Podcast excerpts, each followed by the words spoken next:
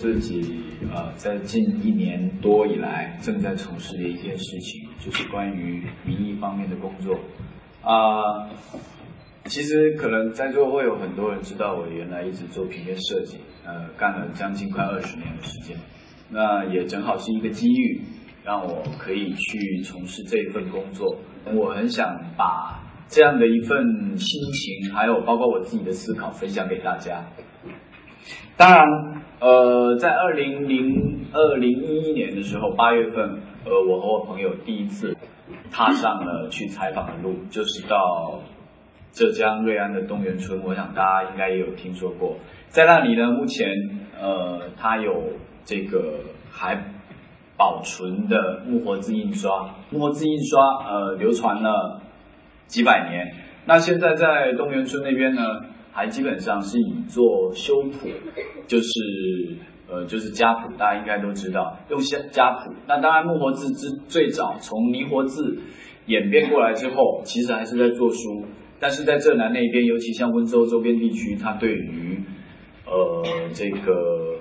家族方面的一个传承观念是比较重的，所以呢有修家谱这么一件事情，所以他用木活字来做。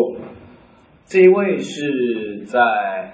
呃，他姓王，叫王超辉，王王师傅，他是木活字目前国家级传承人之一。呃，今年他已经六十多岁了，而且祖上大概百年多来都是在干木活字这件事情。呃，木活字如果大家有一些简单的了解的话，当然他必须要刻，呃，要写要刻，然后要排字。那当然从工艺上面来讲，非常的难，这也是一种其中的精神。我们稍后会讲到。哦，我们从屏幕上面大家可以看得到，他必须要去写反字，然后在一点一点二到一点五见方的一个小小的唐梨木的一个木块上面写出字来以后，还要再去刻，刻完成为一个木活字以后，在整个字盘上面再去把它排版。我们的中国字非常多，那这么多字，大概像他们谱诗的字盘，大概都有二十多个字盘，加起来大概有两万多字。那如何在这个这么多字里头，而且又是反字，怎么样去找到这些字？那当然，这最重要就是靠他们的所谓的口诀，简字口诀。当然，这个口诀呢，呃，基本上现在都是五言解字诗为主。他们还有另外一种是七言解字诗，就叫做这个凤列盘纲体貌仙七言的解字诗。但是大部分目前东源村的谱诗以及周边这些谱诗。大概都是用君王立殿堂，呃五言的解字诗。那其实从上面的简单的这个文字，我们可以看得到，这些文字如果你把它念下来，它基本上也都是有所谓的教宗教孝的寓意。啊，那当然他用温州的方言去念有平有仄，所以会非常好，朗朗上口。我们往下看，它经过排版。啊，那当然这些都是要技巧了。它经过排版之后呢，整个下去刷印，刷印之后可以形成整篇的文字。这是在河北玉县玉县剪纸。我想大家如果在一些过年的时候有去庙会，都会看到过，除了红色的那个剪纸之外，黑色的剪纸之外，有一种是彩色的，这就是玉线的剪纸，因为它呢。非常的有名哦，他独树一格。这个呢是一位呃，他叫赵全赵师傅，他没有任何的职称，他只是一位平民的艺术家。其实他们家呃一直比较窘迫，包括像大家可以看得到，这是他在进去他们家之前那个巷子口所贴的一些条幅。呃，因为当初在呃就是就是旧时代的时候。呃，他在玉县的剪纸厂，那因为是国家政策，后来大家很多都下海单干，然后他也因为效益不好，呃，厂子解散，然后下海自己做剪纸去卖给一些这个旅游的客人。那当然，因为整个地域的原因，如果大家有去过玉县的话，呃，可以知道，因为地域的原因，其实在整个的传播上面效率并不是太好。所以其实他们大概一年也就只有万来块钱的收入吧。这是他们家，呃，右上角那一张，那是他们家的一个院子，但不是说这院子都是他们的，他们只是其中的一个房子，而且还是土房子。他们家不到二十平米，里面最现代的工具、最现代的家电啊，应该算是他们墙上的一台那个电子钟。大家所看到那个电视还是黑白的。预先剪纸是和其他国内各个地方剪纸不同。因为它是以阴刻为主，阴刻呢，当然如果我们用印章的方法来作为比喻，就是我们把字剃掉，剩下大部分那个面积，那就叫阴刻，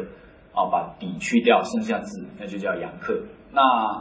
预线剪纸就是把用阴刻的手法，把线条去掉以后，剩下大部分的面积，它可以用来染色。大家可以看到图片上面，图片上面所展示的，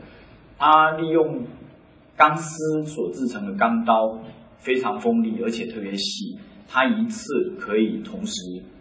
切割五十张，就像大家看到左下角的那一张龙的图形。那厚厚的一摞大概是有五十张宣纸，而不是只有一张，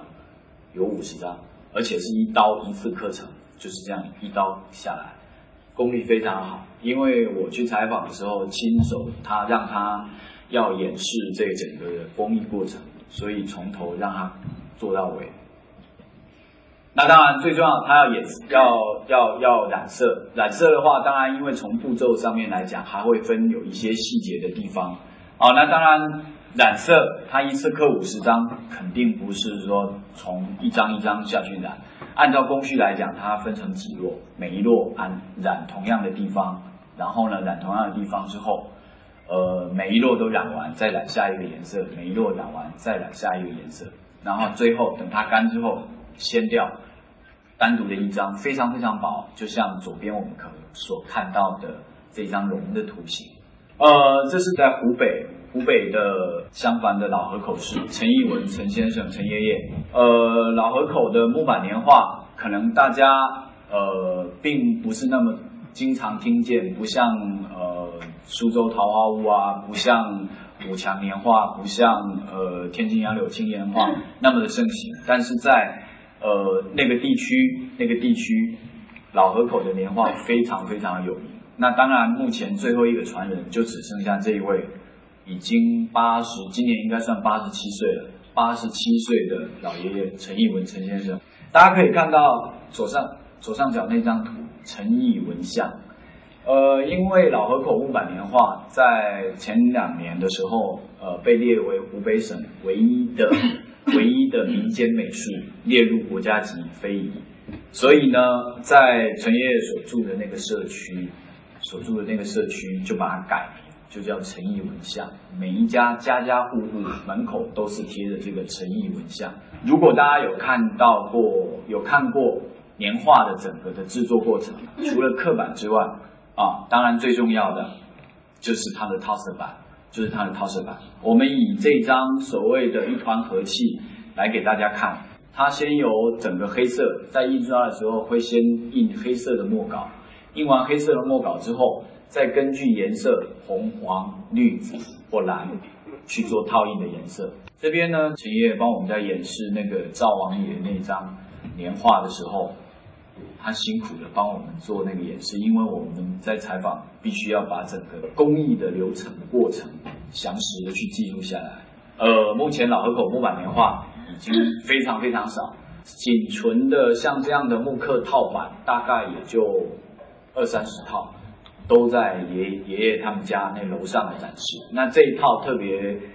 拿出来也挺自豪的，是因为我本身我有从事教育的工作，那。我开始了这件工作之后，这件事情之后，也希望能够将来有展览，所以跟爷爷商量，把他这一套，这应该是解放之前了，这解放之前的木板这一整套五五块板，能够卖给我。那当然很幸运的，爷爷很高兴，有人能够帮他去传递这些事情，这是已经印出来的。所以其实木板年画。我们开玩笑的说，它应该算是咱们中国很早的一种套色啊，应该算是一种套色印刷哦。虽然它是来自于民间，而且是用非常传统的方式，呃，可能有有些人你会去去去问说，哎，那它每一个颜色，比如说它先用黑色的墨稿，这个线条完了以后，它怎么去套色，怎么去对准？那当然，他们用最简单最简单的办法哦，比如说四个角把木板固定，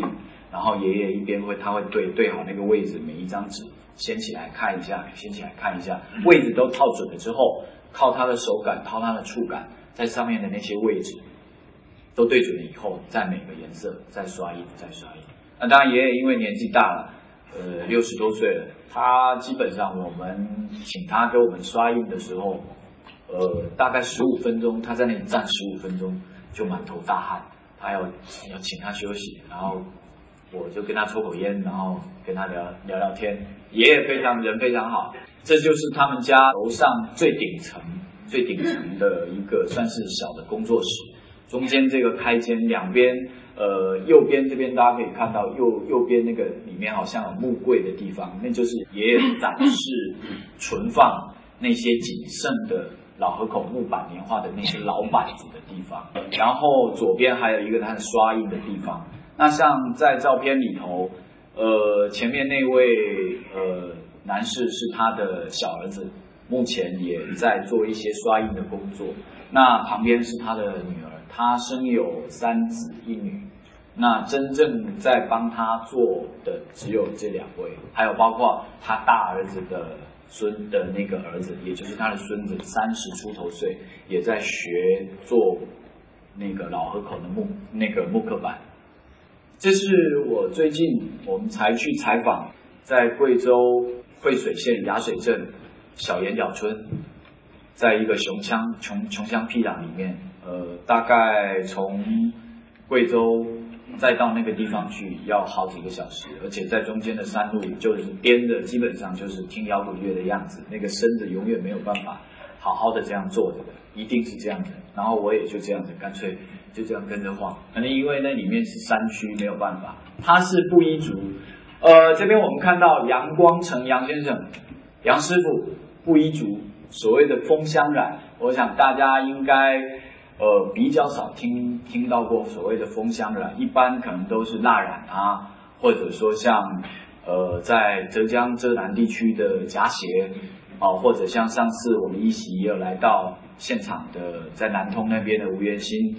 吴馆长他们的蓝印花布啊，基本上大概属于蓝色印花的，大概都是这些。那风香染，顾名思义，它是从枫树上面所取下的物质。枫香染它是由枫树上面、枫香树上面去让它自然的分泌出来，这种所谓枫香油或叫枫香脂。那基本上一开始是这种白色、半透明状的。呃，一般在开采的时候，在开采的时候，就是前两天啊，就去拿个小斧子，呃，因为杨师傅他们家一整片全部都是枫香树，先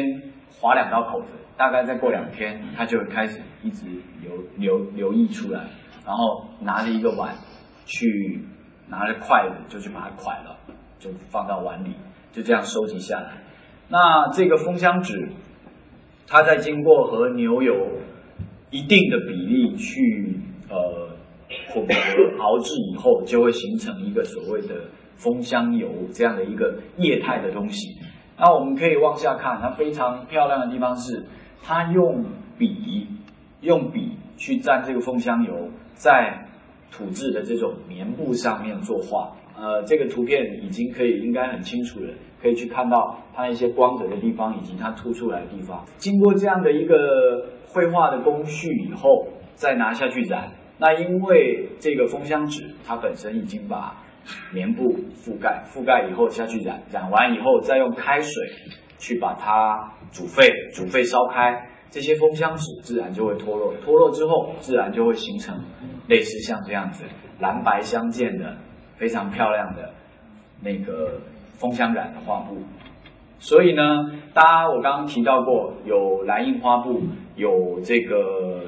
呃蜡染，当然它们工具都不同，而枫香染因为它也是用笔。来绘画，所以风香染的作品也因为蓝白相间，所以它被称之为画在布上的青花。啊，真的非常漂亮。包括上面我们所看到的花纹，这是他们布依族，他们布依族所特有的一些图式纹样，尤其像凤凰，或者像石榴，或者像呃一些蝴蝶团草，这是他。和他的哥哥，刚刚我提到过，下面作译者就是他的哥哥杨光汉杨杨师傅。当初他的父亲杨清通杨老先生他已经过世了，把这门手艺传给了他的两个儿子。那右边是他哥哥，就是杨光汉先生他的儿子杨洪昌杨先生，他是一个小学教师，他在那个惠水县那边。每每每周都是要每天都是要上课，然后周末他就自己开着车，开了一个多小时回到自己家里面，然后一样在创作这些创作这些风香染，啊，那这是那时候我们采访完帮他们拍的一个照片，也希望给大家分享。那今天之所以大家看到的这几样非常珍贵而且非常漂亮的这些工艺，我也希望能够让让大家去。体会到什么叫手艺精神，这可能也是我从事民意工作以来一个非常深的一个体会。其实，在旧社会的时候，学手艺没有什么门槛，只要你喜欢。那当然，如果我们从用现代的话来讲，学手艺其实就是你可能只需要一点点的天分，当然最重要你要耐得住寂寞。哦，这是非常重要的一点。老话有讲，你能够坐得住这朝朝夕夕，而且能够耐得住这年年岁岁，你才能够去做出来那个好的物件。但是它和手艺精神又有什么关系呢？我想，任何一个手艺，哪怕就只是一个焗锅，或者是一个捏面人，呃，那当然他们的手艺能够达到那样的程度。好比我，我很喜欢跟大家开玩笑说。那比如说开车的人，虽然我自己不开车，开车的人啊，你有车坏了，你一定要去找那个师傅，为什么？这就是他的手艺达到让你信任，而那种手艺能够达到，呃，让你信任的程度，就像我们所看到的这些手艺，当然还有包括很多很多这些手艺，这些手艺他们经过长时间的累积以及熟练的功夫去把它做出来，那其实，嗯，我就去在想。这个熟练的功夫，还有这种经年累月的这种呃时间累积，可能是在我们目前很缺乏的一种精神体验。包括这边我们可以看到，王超辉王师傅，那他曾经自己以前年轻的时候，因为学手艺真的很难，为了刻字，为了这个学好这个写字刻字，那手上不知道被划了多少刀，每天家常便饭的。啊，他也曾经想过要改行，可是到最后他还是觉得做这件事情是最适合他的。啊，这种古老的文化的味道，包括呃，已经七十几岁，刚刚谈到林初颖林师傅，他七十多岁，现在已经不怎么做修补的工作，他只是教导一些学生。那当然，他有三个儿子，现在都在做生意，在西的呃，在广东啊，在安徽，好像还有在北京，我忘了。他们都各自在做生意，可是他们都已经学会了。因为林师傅说，他们可以不用靠这个吃饭，但是一定要把这个东西一代一代的传下去，所以必须要让他们全部学要学会。包括像我很感动陈爷爷，他说他这一辈子就做了这一件事情，所以他的心跟这件事情就连在一起。呃，文化大革命的时候，呃，当然。这些东西都被被被称之为这个牛鬼蛇神啊，都被称为四旧，全部都被破坏，非常非常的多。当那个时代过去以后，人们看到有遗存下来的这些年画，找到他的时候，找到陈爷爷的时候，大家知道他在干嘛吗？他在帮人家刻墓碑，就蹲在那里刻墓碑，然后那个。记者去找到他，然后说这就是他做的，然后怎样怎样，就这样子，然后到最后一路走来，才又被呃渐渐的又因为时代的关系，呃也因为政府的一些重视之后，开始哎慢慢的有更多的应该说出路吧。分享到这里，大家可以看得到，其实这些已经上了年纪的老艺人们，他们在做这些手艺活的时候，无论当初他们是以什么样的因缘际会、什么样的条件、生活也好，呃，各方各面的呃情况也好，来进入这一行，但是真正投入了之后，他们所孕育出来、所展现出来，不仅只是对工艺上面认真的去探讨研究，我觉得今这可能是今天最重要，我想跟大家分享的，就是所谓的手艺精神，也就是刻苦钻研、坚持执着、传递程序以及医美生活这四个精神，是在我工从事这件工作一年多来的一些体会，我也会希望给大家分享。也就是这可能是目前呃现阶段也许更多的年轻人，因为以我们像我做创意行当来讲，何尝不是需要有这些精神，你才有办法渐渐的去累积更多，去把你的创意呃做得更好，去把你的执行做得更出色。所以呃这一年多来，我放弃了我原有的所有的商业设计的工作，呃完全投入在。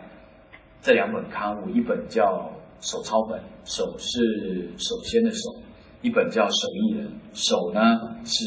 厮守的手。简略的，只是让大家去看一下手艺人，因为他选题方面以及他整个编辑方面方向的原因，所以他会比较宽泛，会比较宽广一点。那像这个手艺人，我们一次只讲一个人，只讲这一位老艺人，我们讲他的生平。我们去讲他的工具，我们去讲他的整个工艺的工序，以及最后我们会展示他的作品。那这只是我开始这一年多来所做的这么一件简单的事情。虽然我花了非常非常多的时间，但是加入了这个民意的工作行列之后呢，其实我觉得非常的开心，而且非常的幸福。因为我觉得最重要的一点，我可以在几天的时间之内。就是采访，我花了几天之内，我可以去看到他们几乎用了一生的努力，去学习到、去体会到、去表现出来这种种种种的工艺，在我眼前一一的呈现，这真的是非常幸福的事情。所以，呃，关于这手艺精神，我很简单的跟大家做这个粗略的介绍。当然，民艺工作路很长久，我会希望更多的年轻人。呃，可以去关注起来，可以去呃，甚至参与起来，然后呢，呃，能够对于民艺的工作、民间美术、民间工艺的工作，能够有更多更多的这种参与以及投入，我想你们一定会感觉到非常的幸福。时间非常短，谢谢你们。